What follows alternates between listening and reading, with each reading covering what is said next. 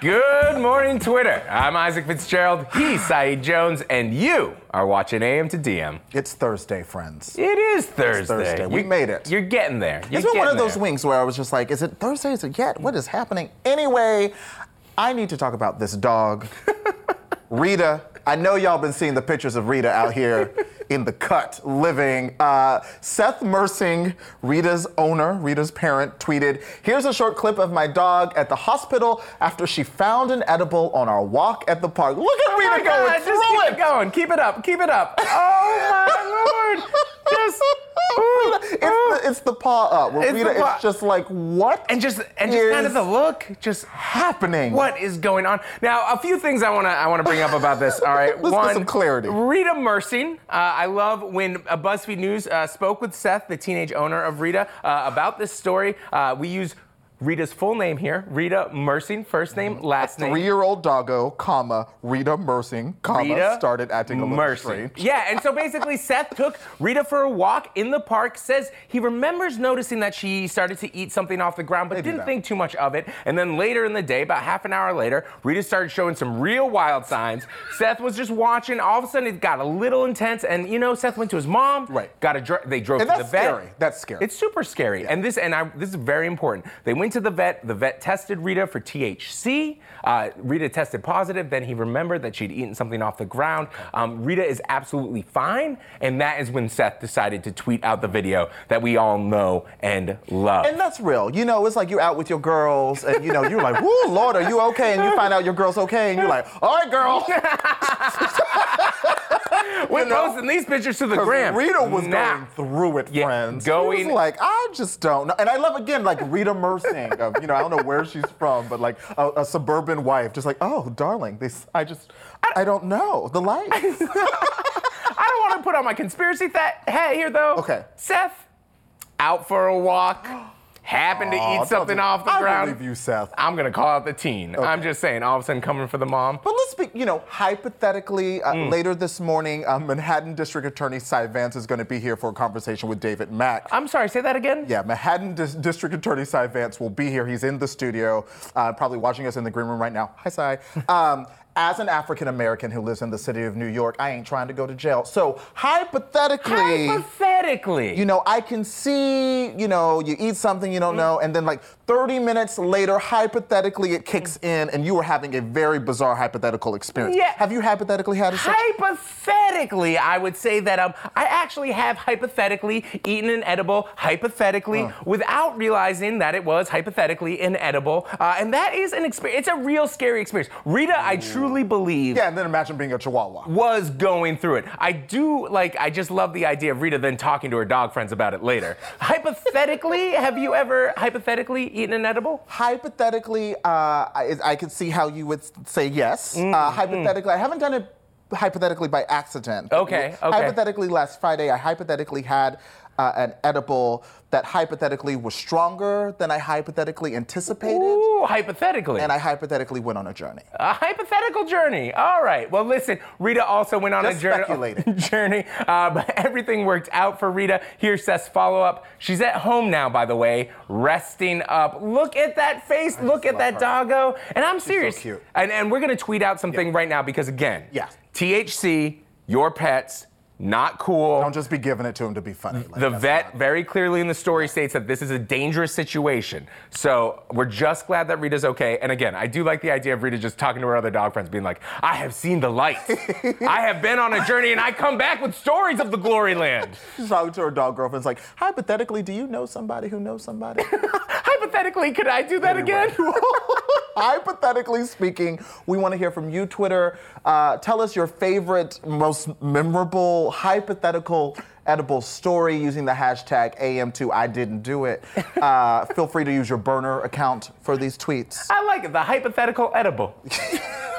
Streets is watching. Not going to open a store. Anyway. Uh, listen, here's a tweet from the Hollywood Reporter about its new cover story Crazy Rich Asians. The cast and creators behind the adaptation talk turning down life changing money at Netflix to ensure the first all westernized Asian studio film in 25 years would be seen in theaters and reshape Hollywood. 25 years. Our next guest, Rebecca Sun, a senior reporter at THR, had this to say.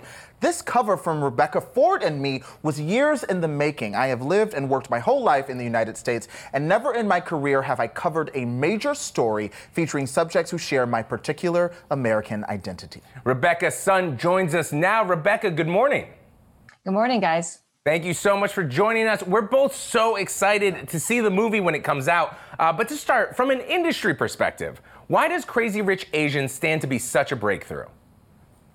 Well, like we said in our article, there just simply hasn't been a movie featuring westernized Asians. So that's Asian Americans, Asian Brits, Asian Australians in a quarter century. And so Hollywood, you know, there's no major studio that has taken uh, this group of people and put them on screen in 25 years. That's why it's a breakthrough. That's why it's a breakthrough. I mean, incredible. Joy Luck Club. Wow. Um, I wanted to ask about the story's opening. It opens with Kevin Kwan on the phone with like 20 other people making a huge decision. I felt myself sweating as I was reading it. Uh, could you tell us about that moment? Yeah, absolutely. Basically, what happened was very standard. You know, the studios all bid. Warner Brothers sort of had the best bid of the studios. Then Netflix came in uh, with all of their money and basically promised, you know, you know, we're not only going to make this movie, we'd like to make all three of your movies, and we're going to, we want to give each of you stakeholders. So the author, Kevin Kwan, director, Jon Chu, the producers, Nina Jacobson, Brad Simpson, we'll give you guys at least seven figures each upfront payday. So that's like a check before the movie is made. Warner's comes back and goes, okay, that's Netflix's offer. Our offer still stands, but we'll give you 15 minutes and then we're going to walk. Wow. So that's essentially the decision that they made uh, Nina and Brad left it up to Jon and Kevin because they, you know, recognizing they were members of the Asian American community, they were like, it's only right for you guys to decide the kind of movie you want to make and they made it in 15 they made that choice in 15 minutes they made Ooh. that choice in 15 minutes mm. walking away from seven figure checks right there up front get a private jet fly to your private island that is incredible. And also, what an opener for a piece. So, with that in mind, what kind of pressure is uh, Crazy Rich Asians under to perform at the box office? Well, so now what happens is not only do they get, you know, they get a theatrical release, but with that, they also get box office returns. Because as you remember with Netflix, nobody ever knows exactly how many people are watching any given project on Netflix. Netflix has chosen not to disclose any numbers like that with being in the theaters, we're going to know come, you know, August 19th by the end of that five day weekend just how much money it made.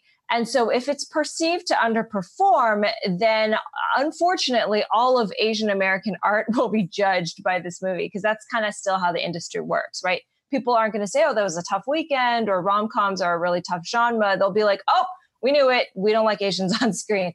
So, so it's a make it or break it. On the other hand, if it does well, they have concrete proof that look, this is the type of money that this kind of movie can make. Mm-hmm. And and you you talk about like the, the influence of movies functioning as comps, comparisons for other works. We certainly saw that with Black Panther. As a guy in the book industry, certainly see that with books by writers of color, for example. Um, you also, of course, talk to the actors about their experience filming in Singapore and Kuala Lumpur. Can you talk about you know some of the the standout details you got from them about their experience?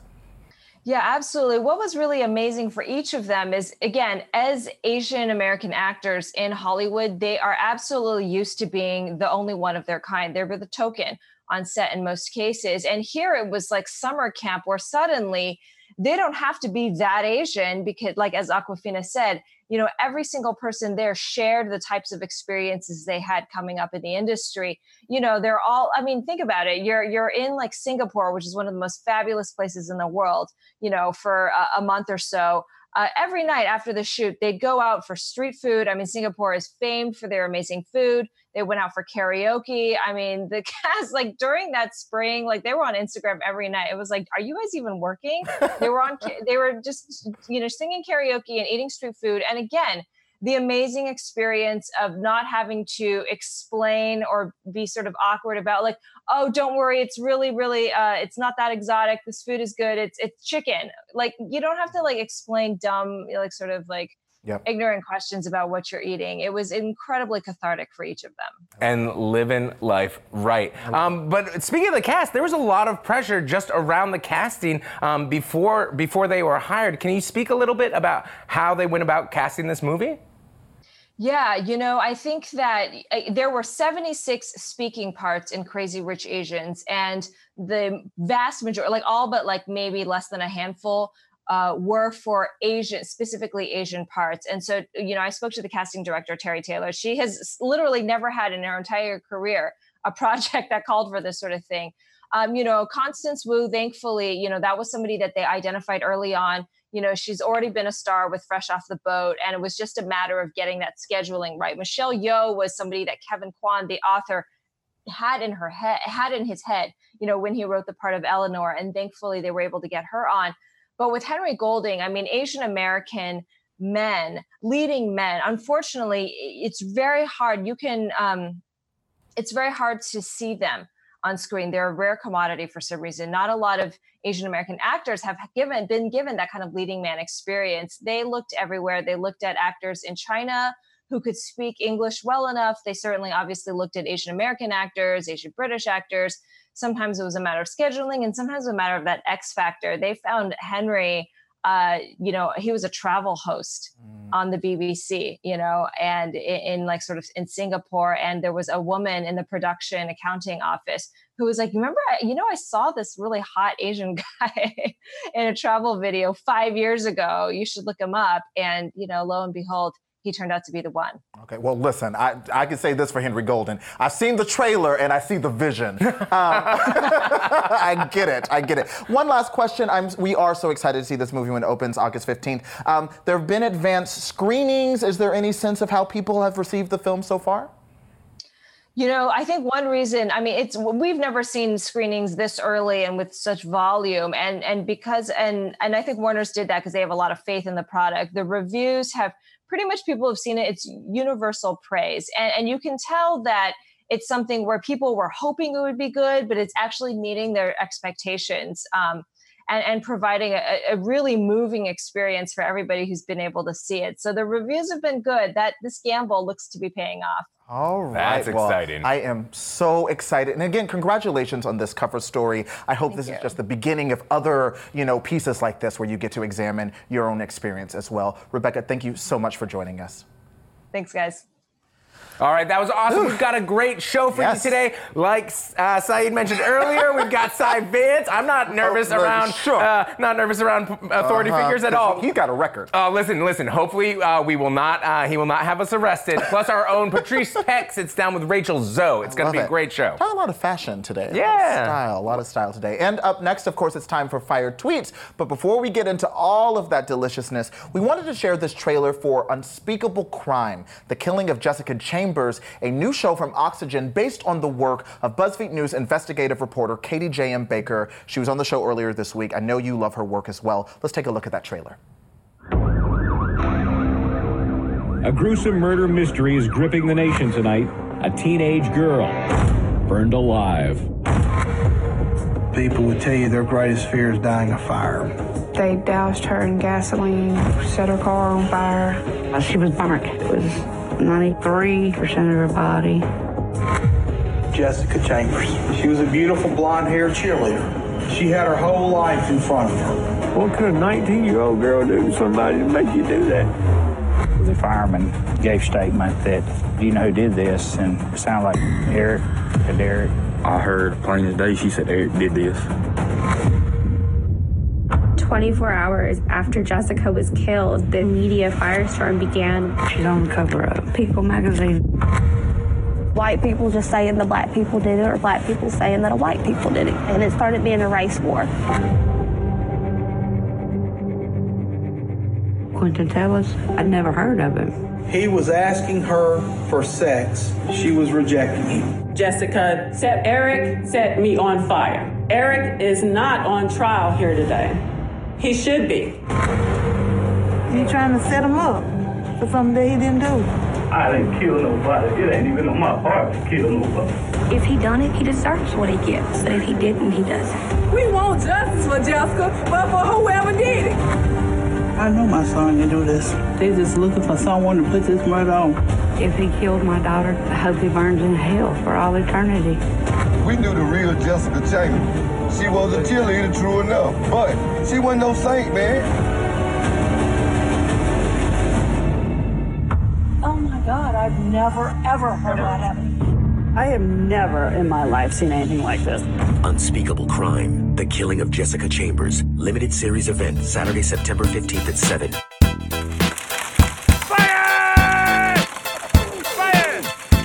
Welcome back. I'll say this, Jason. I see you. Uh, you're, you're tweeting. You're both getting hypothetically arrested. Shaking my damn head. That's because we're talking about hypothetical edibles this morning. I will also say I respect uh, our viewership.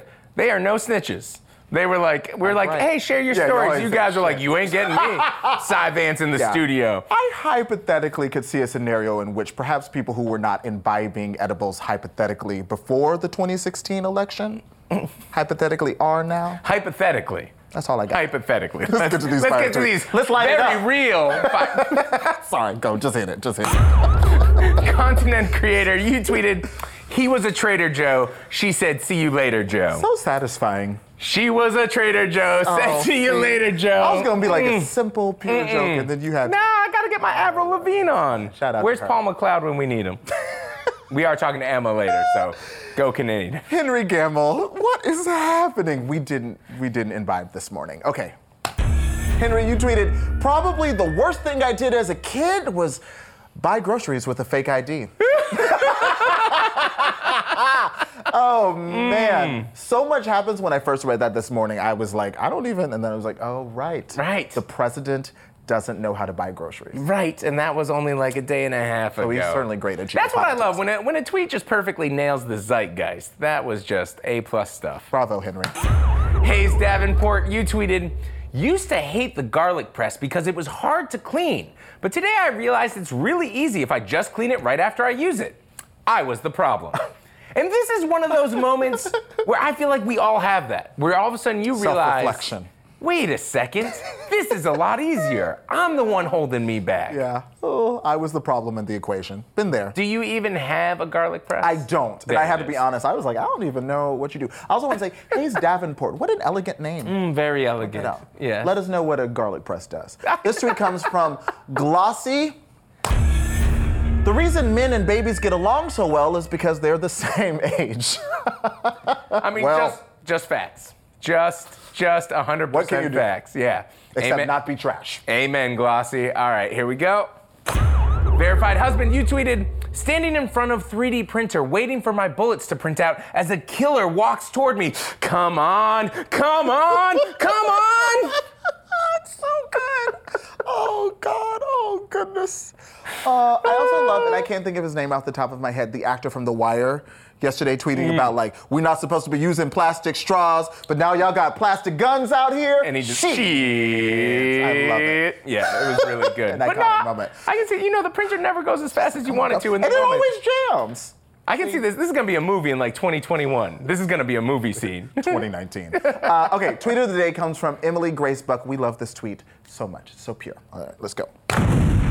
Little girl, ooh, look, that bird is so pretty. Her mom, no, honey, that's a pigeon. Pigeons are dirty. Little girl, then I want to be dirty instead of pretty, because I like the way that bird shines, mom. Uh, little girl, you're a perfect pigeon. My mom is wrong. My mom is My mom is wrong. Yeah, man, it reminds me of that classic tweet. Pigeons just need a better PR They team. do, and, and she and little girl's gonna head it. They're just city doves, all right? Pigeons are great. Give pigeons a chance. I love it's pigeons. not that I think that pigeons are inhe- inherently dirty. It's just that like doves are not inherently clean. Okay, okay. I do like the idea, just just a young girl just being like, "Mom, Mom you're wrong." Listen, up next, us two pigeon stands are talking about DC news with Emma Loop, and something tells me it will be more dirty than pretty. Squat, squat.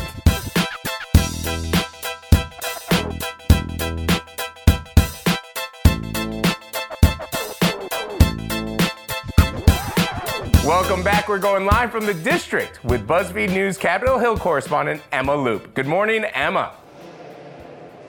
Good morning. All right, Emma, let's talk about that damn jacket. Here's a tweet from CNN's Kara Scannell. Behold, the $15,000 ostrich coat Manafort bought with an international wire transfer. Didn't even know you could pay with things using wire transfers. Uh, according to a men's clothier who tested today, government exhibit. All right, and here's a tweet from our own Katherine Miller. I love how all the Justice Department photos of Paul Manafort's clothes look like they're from a listing for an apartment sublet on Craigslist. So, Emma, let's start with this. Would you spend $15,000 on that jacket?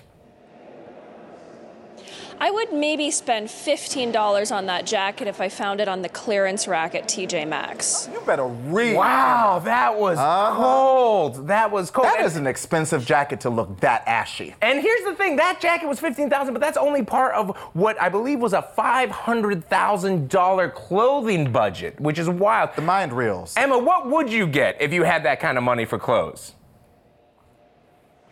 I don't even know what I would do with that much money for clothes. I mean, I do love the clearance rack, so I'd probably still go to TJ Maxx and just buy more stuff. Emma's like, best, darling. Emma's like, I'm gonna own TJ Maxx. That's what I'm gonna do. Well, listen, Twitter, we want to hear from you. If you had five hundred thousand dollars to spend on your clothing budget, what's the first thing you would buy? Let us know using the hashtag AM to shoes. AM to shoes. Is that what AM to- saying? yeah, I would get Frye boots, baby, Frye boots as Uh, far as the eyes could see. I would get custom, uh, like Dior suits, all tailored. Ooh, all right. Suits for every occasion. Anyway, here's a clip from ABC News of Senator Richard Burr of North Carolina referencing a particular meme. Some feel that we as society um, are sitting in a burning room, calmly drinking a cup of coffee, telling ourselves this is fine. That's not fine, and that's not the case. We should no longer be uh, talking about if the Russians attempted to interfere with American society. They've been doing it since the days of the Soviet Union, and they're still doing it today. All right, and here's a tweet from you, Emma. Important update. Senator Burr says the memeing today was his staff's idea. Quote, I was cool with it. I think to educate America, we need visuals, and we need visuals for every generation. And that one's a generational visual. A lot of rhyming on the show today. It's quite a quote. Also, quite a visual considering that he was speaking. I don't, not auditory. Listen, Emma, what was the room like when he said that? Did anyone get it? So the room was pretty serious, and this was the end of the hearing, so people were kind of, you know, getting tired and starting to tune out a little bit. And so most people, I don't think, got the reference at first. I, however, being a BuzzFeed employee, got the reference right away and could not really control my laughter in this quiet hearing room. So I was one of the few people, I think, who was laughing in the room, and then other people caught on eventually. Wait, did other people react to your laughter? Not really. I mean, I, I wasn't like uh, over the top, You but like I was me. I was giggling pretty hard at my seat. Okay, you weren't like Saeed scream laughing in the back. I mean, I, I do kind of wonder, it's interested. You know, we have a very established uh, Senator uh, Richard Burr, you know, referencing a meme. I would imagine his aides had a goal with kind of, you know, pulling in the meme. Is there, like, who was the intended audience? I, I highly doubt, like, Mitch McConnell was like, oh, yeah, my girl, I got it. You know, like, what was the goal there? Yeah, it was all Mitch's idea. No, it was definitely his staff. Uh, it was his staff. You know, he's got a younger staff, uh, and so uh, they uh, they were they were the ones who apparently suggested it. He was cool with it. He said uh, that was an exclusive interview, by the way. Um, and you know, he he like he said, he thought it was a good kind of reference to get people's attention, so that they would take this threat seriously. All right, listen, I'm going to say this. I'm on Senator Burr's side with this. You know, I think Congress don't can be a little it. stuffy. I like that he he, he shot his shot. And I'm the with that. He went for it. does apply. It so- does apply. Because let's get into the actual substantive conversation. Um, what was the hearing about? So the hearing was about foreign influence on social media platforms, which has been a major part of the Senate Intelligence Committee's Russia investigation. You know, how the Russians use those platforms and use technology to manipulate American voters, to spread misinformation about U.S. politics, and to divide and sow chaos in American society by posting inflammatory things about controversial issues. And senators and experts both say that this is something that's still going on today. And so they wanted to bring attention to this and warn the public about what's going on. And again, uh, Richard Burr is, uh, I believe, a Republican, so it seems significant that a Republican uh, senator uh, was speaking in very strong terms, you know, about the seriousness of this threat, given um, President Trump's kind of waffling comments. Um, was he kind of, um, did he have other peers supporting him in that point? Was there a strong push and pressure on the uh, White House out of this hearing? So it's definitely notable to hear this from Burr. Burr is the chairman of the Senate Intelligence Committee. He's not just any other member. And so he is the top Republican on this committee leading this investigation. And so what he says carries a lot of weight about this. And it, it definitely did seem like it was a bit of a rebuke of this president who really just refuses to take the threat of Russian interference seriously. And this is something that Burr is supported in uh, by other Republican members of the committee as well as Democrats. Okay, and one last question about this hearing. Where does it go from here? Like, it was the point just to have this public conversation and say what they have to say, or is there a next step? So there is actually going to be another hearing in early September with executives from Facebook, Google, and Twitter. That'll be another public hearing, and we're going to hear from them about you know what they're doing to make sure that this threat does not persist and make sure that you know foreign actors aren't using the platforms for malicious intent. And so that hearing is coming up, and then there will be sort of a mini report that the committee puts out on social media. They've done sort of uh, small individual reports on different subjects. And then at the very end of their investigation, there will be a full, broader report that encompasses all these issues, as well as other issues like potential collusion uh, in this final report. All right, the conversation ongoing and especially on everyone's mind as we ramp up for the midterms. Well, Emma, thank you so much for joining us this morning. Thanks for having me. Here's a tweet from BuzzFeed News. Eight months after Al Franken left the Senate in the wake of sexual harassment allegations, Senator Kirsten Gillibrand has not stopped hearing about how she is to blame for his resignation. Joining us now to talk about this story is BuzzFeed News reporter Molly Hensley Clancy. Good morning, Molly. Hey, guys. Good morning, Molly. Uh, so, why is Kirsten Gillibrand still taking heat for Al Franken's resignation? Ah, uh, great question it's not entirely clear. Um, so she was like the she was the first one out of a wave of senators to call for his resignation. Um, so that's you know she seems to have started this sort of um, wave. Also, she has political ambitions of her own. So some people have said that they feel it's uh, was sort of self-serving of her. She's thinking about running for president, but you know, honestly, uh, it's not unusual. She's a woman, and it's not unusual for women to kind of end up getting blamed for for men's actions. And I think that's how a lot of her allies see it. Um, you know, there were a lot of credible allegations against Franken. There were eight of them. Um, and you know she spent her entire career saying that she believes victims of sexual assault so a lot of people on her side are saying she had no choice but but to come out and say that she believed these women that she believes these women, and here we are. Um, her, who are the people who are holding the grudge uh, publicly? Because we do have to like set aside general misogyny. Yeah, so I mean, there's there's a few. There's some big Democratic donors, and they're the people that have gotten you know the most attention. George Soros, um, who's obviously a billionaire Democratic donor, came out and said that that he thought Gillibrand was the only Democrat that he didn't want to get the nomination in 2020 because of what happened to um, what she you know had said about Al Franken, and then also just a lot of people on the internet. You know, a lot of people have observed, journalists have, have observed that every time you tweet about Gillibrand, you hear about Franken, and every time you hear about Franken, you tweet about Franken, you hear about Gillibrand. It's just this people still have very strong feelings about it on the internet. Right. Um, but yeah, no, no, keep going, keep going, Molly. Oh, I was just going to say that you know when you look at the the Democrats, the party people who are standing up, it does tend to be sort of older, more established politicians.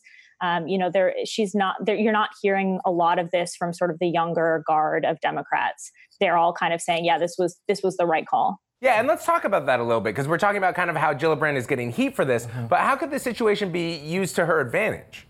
Right. Well, you know, you hear a lot of people saying, oh, Gillibrand's upsetting Democratic donors, pissing off donors. Like, that's not necessarily a bad thing. I think if Trump, you know, showed us anything, it's that voters maybe actually think it's a good thing to to make donors mad to stand up against your party. So I think it kind of remains to be seen, but there really is a scenario in which like this makes her look like she took on her party and she stood up for this kind of younger generation of, of Democrats who, you know, have been influenced by the Me Too era. Um, so I, I, it's all it's all up in the air right now, but it could be good for her politically, I think. And that's interesting. Um, with November approaching, what does Kirsten Gillibrand's uh, political future look like at this point? Um, I don't think we really know. I mean, I think it's been reported that this is something she's considering that she may be running for president. A lot of Democrats are considering running for president. So it's going to kind of have, we're have to wait till after the midterm elections, which is when people will start, you know, saying publicly that they're going to run. Can't wait. it's pretty fun. riveted. Uh, here's a tweet from NBC News. Barack and Michelle Obama released first wave of nearly 100 midterm endorsements. Uh, Molly, what do we make of this list? It's really interesting. So you have some, you know, key states that he that he endorsed people in. Um, what I think is really notable is you see some names that you recognize. You see like Stacey Abrams, um, who's running for governor in Georgia. Rich Cordray, but like a lot of the people on the list are names that you don't recognize. And they're people that are running for small offices, um, like state offices, state house offices all across the country. And I think that really shows that Democrats, especially Obama, are really focused on winning back state legislatures, not just the House. Democrats don't control a lot of state legislatures right now. They don't have a lot of governorships, they don't have state houses, and they want to change that. And Obama is like very focused on, on that goal. So he endorsed a lot of people that, that we've never heard of focus on kind of rebuilding from the ground up. Well, Molly, thank Absolutely. you so much for joining us this morning. Yeah, thanks. Bye, guys. So Jake Tapper can now rest in peace, knowing that Barack and Michelle don't just go to Jay Z and Beyonce concerts. Oh my God, it's almost like they could do uh, more things than one thing at a time. Everything's like gonna be okay. Layers, so weird. Listen, up next, David sits down with Manhattan District Attorney Cy Vance. We are going to plead the fifth. Stay tuned.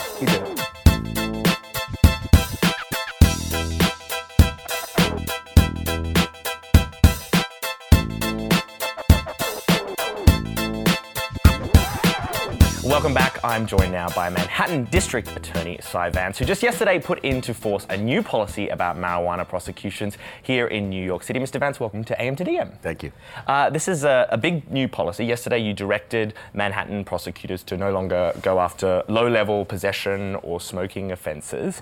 Uh, you made two arguments for this. You said it didn't have any public safety uh, effects, and it also, the prosecutions that are currently going on disproportionately affect people of color. Now, these have both been around for a long time, these arguments, and I'm wondering what, sir, has taken you so long? Well, I would first of all acknowledge that I have been part of the problem. In yes. other words, I've been the district attorney, and uh, we have been uh, processing these cases this way for quite some time. Uh, so, but I do think in a job, uh, you evolve. And I came into the job with some very specific things I was going to do uh, and you try to accomplish them, but that you may find in the middle of it that you're looking at where you are in this moment in time and what people are observing and what you've concluded is or is not fair, and you decide to do something. What prompted this was actually something that happened many years ago. I brought the Vera Institute of Justice, which is a criminal justice think tank, mm-hmm. into the office. One of the first one of the first acts we did in order to do a racial bias review of our charging decisions, our bail recommendations, our plea bargaining, and the like. And Vera came out with a long report which is public. Uh, but the most important piece of that report was actually not what I had expected. It was it was to identify that our office actually when they sat down with a police officer and listened to his or her story of an arrest, they wrote up 96% of those cases. Mm-hmm. Which that and then and a large percentage of our cases are low-level offenses like marijuana possession or theft of services. And I had not appreciated uh, how much of our work was responding to these low level arrests. And uh, I also uh, had come into the office really, after being gone for 35 years, noticing that the individuals we were prosecuting in our office were mostly uh, Latino and African American. So the bottom line is, through this period of time, uh, after we got the Vera report and after we started to figure out how we were going to reduce the number of low-level offenses we were prosecuting in order to have a more fair justice system, this is in this is part of of that process. And but I am absolutely. Uh, uh, it's, it's been an evolving situation for me. You talk about um, the, the people of color that were disproportionately affected over the years, and yet under this new policy, you're still going to have uh, you're going to go after people who are selling marijuana and then uh, also violent offenders as well. Can you promise now, sir, that people of color won't be disproportionately represented among those people? I can't promise that. Uh, we really, with violent offenders, uh, you have to follow where the evidence leads you. Now, it is, it is certainly not our policy to avoid looking for violent offenders just because they come from some demographic. I mean, we're not, we- we're not avoiding looking uh, at Caucasians who are committing violent crime. I think our office is very strong on, on uh, prosecuting violent crime. It's actually very strong on white collar crime. So we prosecute probably uh, a greater percentage of white collar businessmen and women than any other office, you know, in the city. Well, so yeah. So uh, they're, they're mostly headquartered in Manhattan, correct? Yeah. well, some are, some aren't. Yeah. Uh, you know, some are international banks that are headquartered headquartered in Paris Right. or, or the foreign jurisdictions. But I, I we should not be targeting uh, our violent crime crime uh, investigations without with di- disregarding uh, the issue of race. Right. Uh, but I but but I'm pretty involved in those cases, and uh, I feel that th- those are. Uh, we are following the evidence and we are building the cases which need to be built. Sure. Uh, and I will certainly not, I certainly do not want to uh, focus only on men and women of color. That's not our intent and it's not our practice. Talk about following the evidence. Other cities that have stopped prosecuting low level marijuana offences have still found that there are some cops out there who will use marijuana as a pretext to stop someone in the street. How are you going to handle cases where people are brought to you with other offences, but uh, marijuana was the reason they were stopped? Doesn't that just send a message to cops that they can use pot to shake down people on the Well, street? I- it- look, our policy is very simple. Uh, we won't prosecute a marijuana case unless one of two things: you are uh, you are actually selling, uh, but we can't prove the sale. For example, the buyer runs off, but we find 10 bags of marijuana uh, in in your pants pocket. You, you should not be able to sell marijuana where it's still illegal in the state. And so, if you're selling, we will prosecute that possession case. And secondly.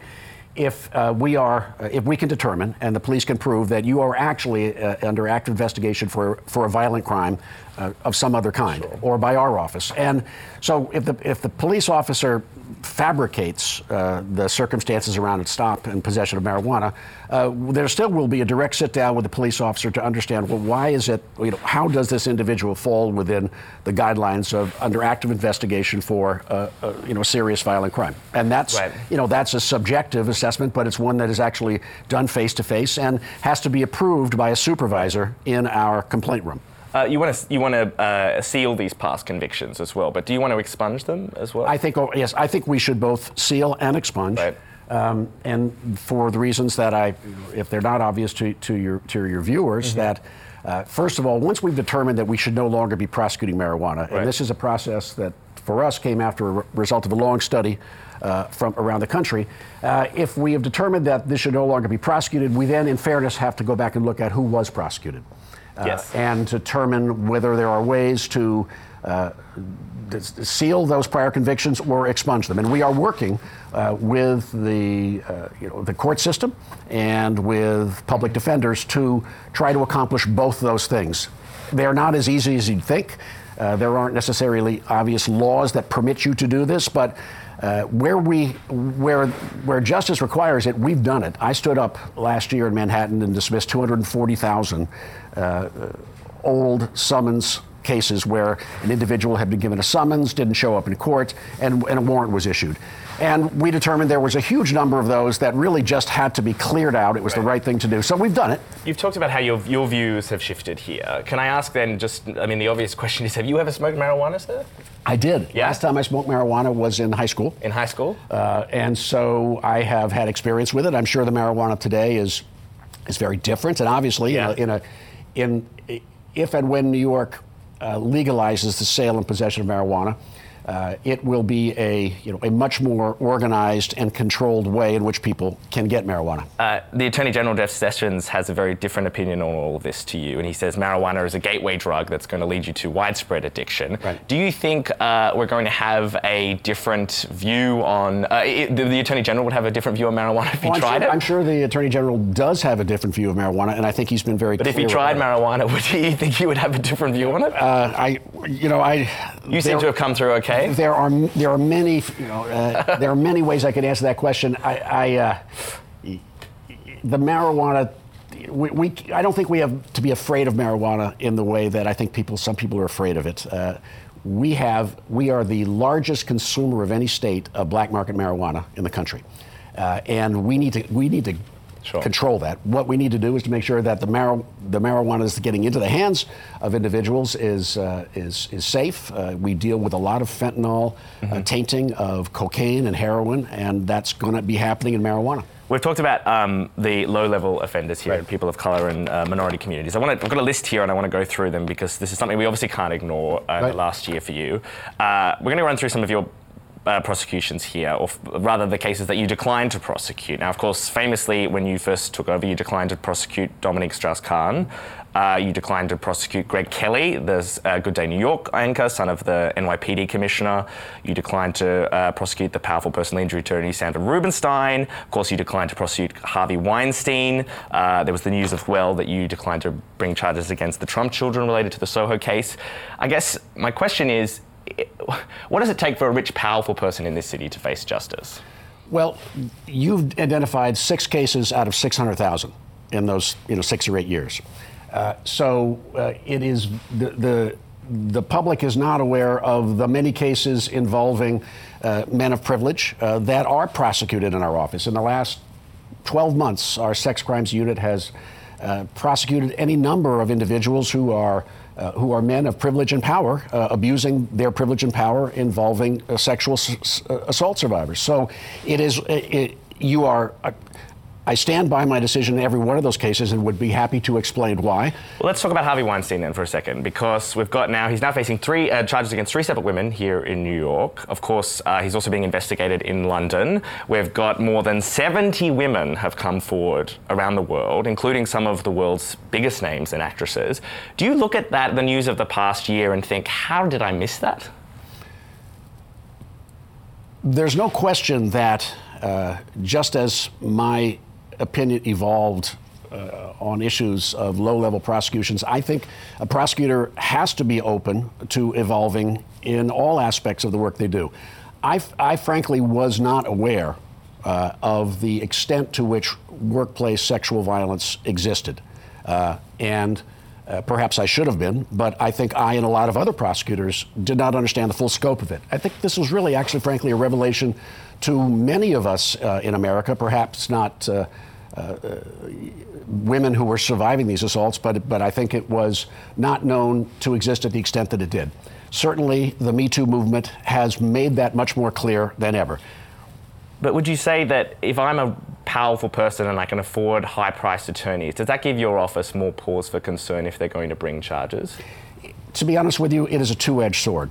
Putting aside my office, uh, I would say objectively that being a powerful person in any industry uh, can both make it make some prosecutors more cautious about their decision and other prosecutors more aggressive uh, because it would be prosecuting someone that was rich and famous. So there is, you know, the public perception that uh, that person is going to get a, a you know an easier shake is, I think, inaccurate. I think most of these cases are, in fact, uh, decided on the evidence and what you. W- this is somewhat trite, but we really do uh, operate in a world of what's admissible of court in court, not what is being read in the newspapers. Of course. Speaking of the newspapers, of course, they went very hard on you about the Dominique Strauss-Kahn stuff when that happened. And I wonder, because you were you initially brought charges and then you removed the charges, uh, did that color the way that you approach these similar kind of cases? You didn't want to. You know, I think the Dominique Strauss-Kahn case is is really very interesting, but but not for the reason that I think you're describing. Uh, to me, Dominique Strauss-Kahn actually represented, uh, I think, our office uh, at, at its best, and not as some felt, uh, not at its best. We had a very rich and powerful man who was accused by a very poor uh, woman from Guinea who had no power that she had been sexually assaulted. He was arrested, uh, and based on her word, he was indicted. It is our obligation, even after indictment, to continue to investigate a case. And when we find, as we continue to investigate the case, exculpatory evidence, it is our obligation uh, to produce that evidence and provide it to the court and the defense even if that means that the case therefore cannot be prosecuted. And that is what happened in that case. So uh, the police determined they were going to pull him off. The, he was going to pull him off the plane. Uh, he, uh, he, he was indicted, and at the end of the day, in the Dominique Strauss-Kahn case. Um, uh, I believe this. I have to go into court, and my assistants do, and convince a jury beyond a reasonable doubt, all 12 members beyond a reasonable doubt, that this individual committed this crime. At the end of the investigation, quite honestly, we could not say beyond a reasonable doubt that we knew what happened in that room. Uh, in that instance, uh, the complainant had misrepresented to us that she had been raped in two other occasions, which she then later acknowledged she had falsely uh, told us uh, that those had happened. And that had obviously a huge impact on the confidence of our prosecutors as to whether they could go into court and say, in this instance, we are convinced. So the public perception, some in the public thought, uh, I guess it was. Uh, f- f- thought critically. Others, I think, understood this is what a prosecutor does. And wouldn't it have been much worse uh, for us in that case to have not disclosed the exculpatory evidence and proceeded to a train wreck of a it's trial? fair to say, though, I mean, you, you at least have a public perception problem on this, right? That there's, you know. I, I, I and and you know I think I'm apparently I do, and we simply try. You know, I'm I'm going to have to do my job and make the calls I make, uh, really not being guided by what I think the public wants, uh, or what my partners in law enforcement wants. If, if I went by what other people think, I would not have passed this marijuana policy or the fare beating policy, which the police department opposes me on. So I really try uh, to do to think carefully about what we do. I surround myself with career professionals who are excellent prosecutors, who are expert in these various areas. I listen to their guidance, and I make a call. And some people will disagree with my calls, and some people will agree with them. But in the arc of an eight-year time as district attorney with 800,000 cases, uh, I think what usually happens is people tend to focus on a tiny sliver of the work and not recognize the great work done by lawyers in my office on innumerable cases, very difficult. I cannot tell you how many cases we prosecute where the survivors are prostitutes or victims of sex trafficking, uh, prosecuting the men that are either trafficking or uh, men who have uh, have committed acts of violence. Now, those are very difficult cases. We do those routinely, and those are not cases that the media tends to focus upon. I wish they would because I think they tell important stories about domestic violence and about sex trafficking that I think that even our media doesn't want to absorb the importance and the widespread nature of that impact. But we do those cases and we try them all the time. And so I would say, uh, you know, whatever my uh, whatever the perception is, the perception is. I'm not going to stop doing the job because I'm worried about uh, what you think of me, what the New York Times thinks of me, or what an advocacy group thinks about me. If I start doing that, then it's time to leave the job. Okay, thank you very much, sir. Thank you, and uh, stay tuned for more AM to DM. Thank you, Cy Vance. Yeah, thanks a lot.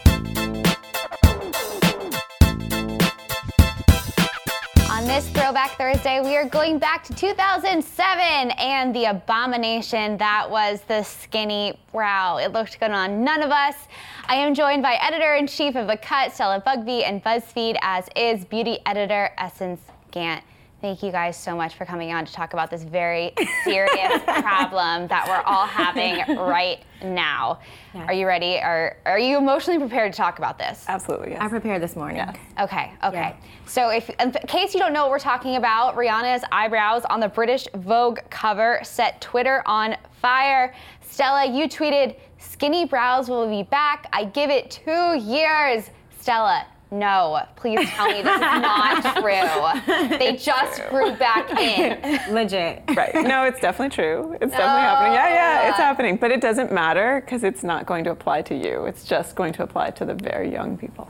That's you tweeted that, and I did appreciate that. You said Don't worry if you can't take the idea that skinny brows will come back. It's just because you're old and it won't matter for you because these things only apply to young people. That's very true. Mm-hmm. So, did you guys have skinny eyebrows back in the day? I did. I did. Yeah. Yeah. I used to get it waxed.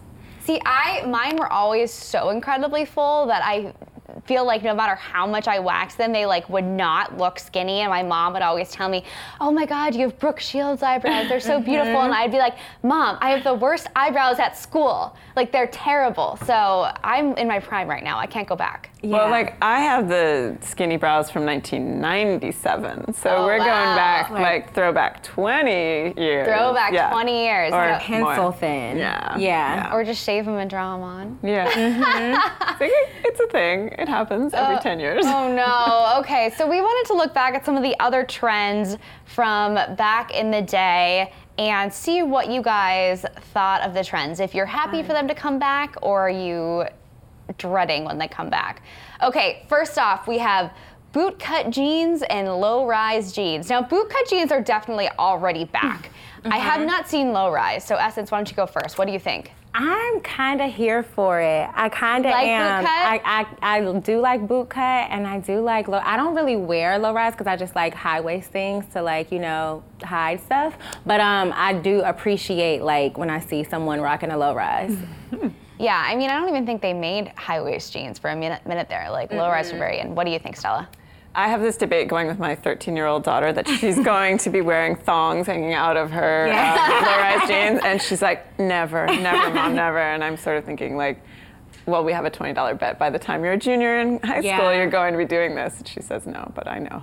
I know better. Yeah, I, I thought that I always never minded the low rise jeans, and then I tried on a pair of jeans that were kind of low rise, not like just like normal, I guess. Right. And they were so uncomfortable. I couldn't Yeah. stand it. That's a funny bet, though. All right, the next one. This one made me laugh when they brought it up. Dress over jeans. I definitely wore this. Oh my god, that was a look. So, what do you think? Are you guys into it?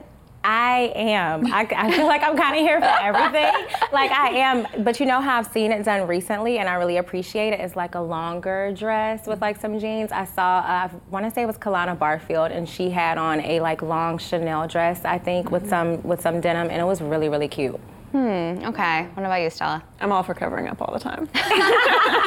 See, I really, I'm not into it because I, if I'm gonna wear a dress, I want to be comfortable. I don't want to wear jeans, un, like at the same time. It's just not. I don't know. It's not my thing. I, I don't know. But I always find like it's this part of jeans that are uncomfortable. And so if you can unbutton them and wear a dress Yeah, over you can, they're no good. sees it. Yeah. Good You're like, I just ate a really big burrito. Here I go. Mhm. Good point. I have a dress on. So All right. Our next is lined lips without, I assume, any lipstick in between. Oh yeah. That, that was a look. That was a look. You know, That now was a look. now With thin eyebrows. with Mm. thin Yeah. eyebrows. Yeah. Okay. What do you guys think of this one? I'm not here for that one. Really? I'm not here for no. I'm not here for like the lined lips, like super defined lined lips. I'm not here for that one. Are you here for it? I like anything that like feels really different than where we're at. Oh, That's interesting. I think that's really important. Yeah, that's true. I'm here I for mean, that. I feel like I don't. I feel like I don't have strong feelings either way. I mean, she looks good, but I guess she'll all probably It's always also look good. Naomi though. Yeah, she's gonna look at whatever she does. That's a good point. Okay, for our grand finale, I mm-hmm. have one that's really gonna bring you guys back to circa 2004. It's a peasant skirt with an oversized belt. Oh my goodness, those belts like the WWE belt. what do you guys think? I'm not here for that belt. I'm here for oversized belts. I'm not here for that belt. So, what sort of belt are you into? Like with the big kind of like buckle in the front, like your mom probably had. Like I know Yeah, my mom did. Actually yeah. have it at home. I'm just waiting to like pull it out. Like Oh, so I can think they're coming it. back. Yeah, I think those are coming back. I've seen Gucci like with their belts Yeah. recently have done it. So Mhm. I'm here for that. I remember wearing my school uniform and pulling like my polo shirt over my pleated skirt and then a huge Oh belt over it. that was a thing. Yeah, Yeah. yeah, It was a look. It was a look. it was a look. What do you think, Stella? Are you into the belts? Not into belts. I don't think I own a belt. I don't think even if they come back, I'll ever. I feel like they're just like one step too much in styling, and then you look like you tried really, really hard. That's how I feel about Just not hats how I too. I love hats. I know. I just I can't, can't pull wear them them off. because my my 'cause hair is so big, but I love hats. You're so stylish. I feel like you can pull anything off. I can't pull off a hat. You're welcome. You're welcome. Okay, well, Stella and Essence, thank you so much for coming on and talking about this very serious topic with me. Twitter, we want to know what was the worst trend of your youth? Let us know using the hashtag AMTDM. Up next, Rachel Zoe is here and she'll be giving her take on the polarizing trends of today.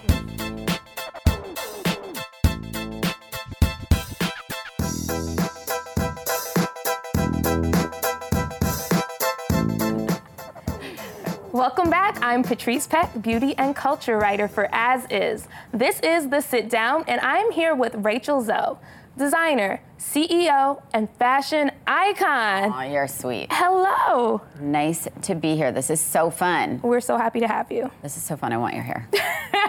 I do. All right, so let's dive right into it. Okay, let's do it. Many people have attempted to build um, fashion empires, Mm-hmm. and you're one of the very few people who have done so successfully. Mm. How did you go from fashion stylist to fashion mogul?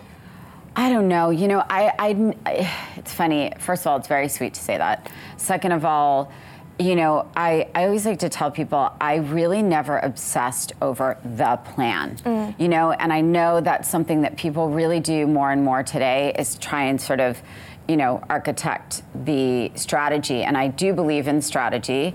I, however, my strategy was my gut and still is to this day. And that's what has worked for me. Um, I I always need to do more, if that makes sense. Um, and so being a stylist was something that I loved and I will always love, and it's who I am at the core. It's at the root of my brand and every extension of my business. Um, but I needed to do more. I needed to do things that felt like they meant more, you mm-hmm. know, and mm-hmm. got sort of deeper into women's minds and communicating with my customer, my audience in different ways. And that's really how it all, you know, that's how the Zoe Report was born. That's how I wrote, you know, Style A to Zoe and Living in Style and mm. how I did the Rachel Zoe Project. Everything that I've done is all an extension of the same message, which is empowering women to live a life in style and of style, not just in style, but mm. You know, taking that extra few minutes to think about who you are, what do you want out of life, you know, what are you going to do with your life, what's your meaning, what's your purpose, and also really build confidence in women because I think that's something we don't have mm. instinctually. You know, we don't, mm. we're, we're always putting everyone else before us traditionally, you know, and I think that's something I'm more than guilty of. But, you know, I think it's really just following following what feels right you know that's how it worked for me that's not right for everybody some people are like by 27 i want to do this by 30 i want to do this by 32 i have to do this and that doesn't work for me and i also feel like it really sets you up for failure Mhm. personal failure because you're Mhm. like i didn't get here i didn't get there you know so Yeah. and this is just kind of how it works for me i think you can't can't over goal yourself Yeah. Makes sense. It definitely makes sense. So, instinct and impact. Instinct, impact, really knowing the true meaning behind your brand, to Mm. be honest, and who you are as a person and what your intention is. And it can be simple and it can be big, Mhm. but I think at the end of the day, you have to really know what value you're adding to people's lives in some way. I love it. And so let's talk about your empire. So we've got the Zoe Report, we've got the luxury subscription service Box of Style, yep. we've got your fabulous fashion line, which I'm wearing, Which is just so cute on you, I can't take it. and we've got your upcoming store. So tell us about that and all your offerings. You know, I, we launched uh, Shop Rachel Zoe, our e-commerce, um, about two, almost three years ago. And that has been the best thing for me as a designer because I can see every single day what people are buying, what they're not, what they're reacting to, what they're not, what they love, what they need more of, and why they're coming to me as a designer. And um, I think now opening my first store in um, there's a beautiful new shopping center. I'm sure you've heard of the Grove in LA. Mhm. So the same people, Rick Caruso, who's behind that, is opening this incredible shopping village um, on the west side in LA in the Palisades, and I'm so excited to be a part of it and really create this incredible shopping experience for the for for every woman. I mean, the staff will be um, trained stylists by me, so that everyone who's coming in feels like they're getting styled. They're not just saying, I want that dress or I want that shoe or whatever. Mm, so they got the Rachel Zoe touch. 100%. Yes. yes, yes. And of course, I'll be there all the time. Yes. Okay. So many fashion brands are um, expanding their sizing to be more inclusive. Yes. So what would you say to the shopper who wants to wear, you know, something from your line but can't find their size? Well, they will be able to soon. Yes. They will be able to soon. It's it's probably the number one priority for me right now is Definitely. really expanding on um, you know sizing and everything else so that I mean the dream for me is every woman of any size Mhm. can wear my clothes. Mhm. So um, I'm trying to make that real as soon as humanly possible. Yes. okay. So stay tuned. yeah, stay tuned. Stay tuned. I would say this year. Oh, nice. Yes. All right. So, Rodger Berman. Yes. you know we had to go there. Oh God. he is the co-CEO of your company, and he's also your husband, who you've been with since college. Yeah, he's the co-CEO of, of my personal life too. Yes, I love that. So between me and you, Yes. and of course everybody watching. Sure, just between me and you. yes. Um, what is it like working with your spouse? You know, we are going on 28 years Mm. this month. It'll be 28 years together. And of those 28 years, I'm going to say we've spent a total of like 30 to 60 days apart. You know, almost never. We're almost never apart. Wow. But that works for us. It does not work for everybody.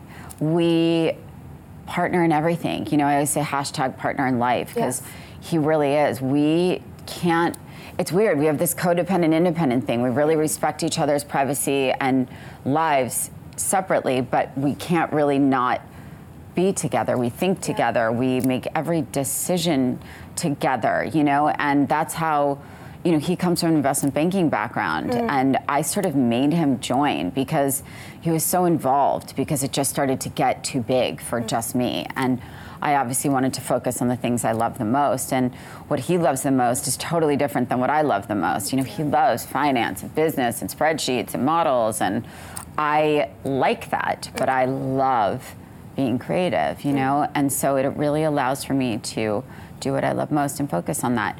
We are a little like a comedy sketch sometimes, you know? Um, it, it- a little, you're too young, but if you ever watched I Love Lucy, you know, we're a little Lucy and Ricky. Yeah. Um, we bicker, but we have the quickest recovery rate apparently. Yes. Um, you know, so in the same breath, when I'm like screaming at him about something, um, you know, he's saying something I want to do is too expensive in the business. We can't do that, blah, blah, blah. and I'm like, uh, you know, and we get in a whole thing, and it lasts about five minutes, and then ten minutes later, it's like, okay, you know, what are we doing tonight? Right. What are we eating for dinner? You know, let's. Are you picking up the kids or my? You know, that. So, so it's just kind of being able to move on. You know. Got it. Yes, definitely. Okay, so we gotta talk style. Okay. Which celeb? Oh, I hate that. which celeb would you love to give a style makeover to? You know, I don't know if you're going to like my answer to that, but my immediate thought is Meghan Markle because I love her. Mm-hmm. And to me, I mean, royalty is definitely celebrity. Mhm. I think it's the dream, Mhm. right? I mean, there's royalty, there's princess, Yes, fairy duchess. tale. Um, it's the fairy tale, but she seems just so amazing and so real and cool. And Mhm. You know, Kate Middleton, same. I would love, I would love to dress them. I think that would be like, as a designer, Mhm. to see them in my clothes would be next level. I agree. So before you go, yes, we're gonna play something we call Zoe or No. Oh God. We're gonna show you some fashion. we're gonna show you some trends, and if you like the trend, use the Zoe side of your paddle. Okay. And if you're not feeling the trend, show us the No side. Oh my God, this is really funny. All right, you ready? Okay. All right, let's go. Pretending that's not my face. Chunky sneakers. For me, no. Yeah. Okay. Tool. Tool? Oh, Tool. Tool. Oh my God, yes. Yes. Okay, teeny. I was thinking of a screwdriver. I'm like, oh right. I'm like, did I say it right? no, Tool. Yes. Teeny tiny glasses. Yes. Ooh, okay. Love. John Lennon's my hero. Oh, I see it. Okay. Cross body bags, you know, the fanny packs.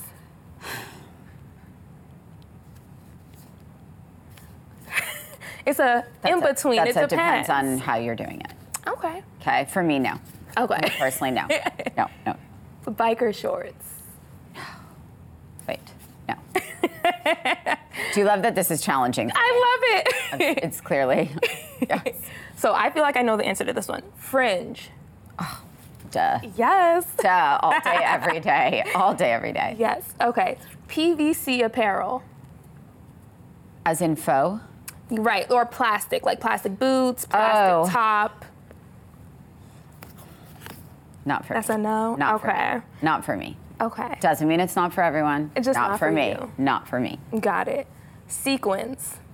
Duh. Duh. Like at 7 a.m. all day, every day. Ah, yes. To Whole Foods and otherwise. Thank you so much. Thank you. This, was was, awesome. so fun. Yes. Thank you. You look so cute. Thank you. I'm never taking this off. Good. Up next, more AM to DM. This is so.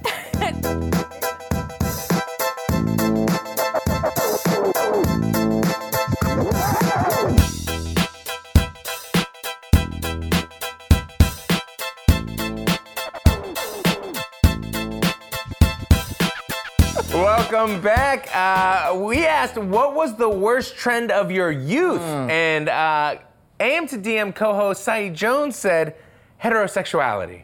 Mmm. To mm, which mm. my boss, Benjamin Smith, mm. editor in chief of BuzzFeed News, replied, This is how we got Trump. Ooh. We who? I didn't get nothing.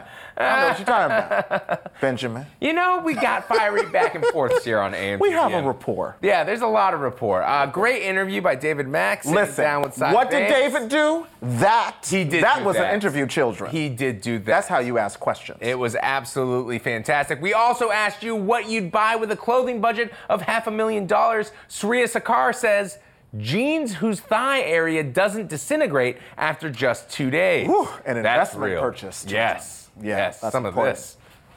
You can't really see it, but I'm he squishing. was doing the little rubbing them real quick. All right. supposed to do? I'll what is the appropriate I'll keep it response to watching you I'll rub your thighs going. together? I'll okay. keep it going. A queer mermaid has a whole look in mind. You tweeted, I would immediately start dressing like an Italian dandy. Okay, Hmm. a vision. Driving shoes. Oh, I love driving shoes. All linen everything, ankle length pants, wild scars. I love driving shoes. They're perfect for summer into fall Hmm. before, you know, the sidewalks and all the snow and all that. Oh, I love a neckerchief. That's what I'm picturing. One of those things, you know, just driving through the hills of Oh, Italy. God. Mm, it'd be good. Uh, this was what Alice Berry would buy. Chances parkas that turn into sleeping bags for homeless and low-income folks who need one. That's what I'm talking about. All right, right, Alice. Yes, yes, yes, yes. Way to be a good person. I'd get a personal stylist. Ooh. I, I realize that's definitely what I would use part of that money for. A personal stylist. I keep trying to trick Saeed into being my personal stylist, but he keeps passing. I'm about to expose Isaac. When we were in Miami, Isaac was asking me for clothing Mm. advice, and I refused to give it to him. And he said, What's the point of having a gay best friend? I'm just saying. We were having. see what I put up with? We were having fun in Miami. It was a good time. All right. He I'm did. not keeping He did with tell it. me eventually. Yeah, that's right. Thank All you, Dan. right. And All right. I do love you, boo. I love you too. Trash. All right. Anyway, thank you to all He of our does guests. trash. What a morning. I will deal with you later. Manhattan District Attorney Cy Vance, uh, Rachel Zoe, Rebecca Sun, Emma Loop, Molly Kinsley Clancy, David Mack, Stephanie McNeal, Essence Gant, uh, Stella Bugs. I see you looking at me. Stella Bugsby and Patrice Peck. Don't let thin eyebrows come back. Don't do but it. we will be back Don't Friday, do tomorrow, 10 a.m. You're getting there, folks. You're getting there. Have a good Thursday. Treat your eyebrows right. Mm.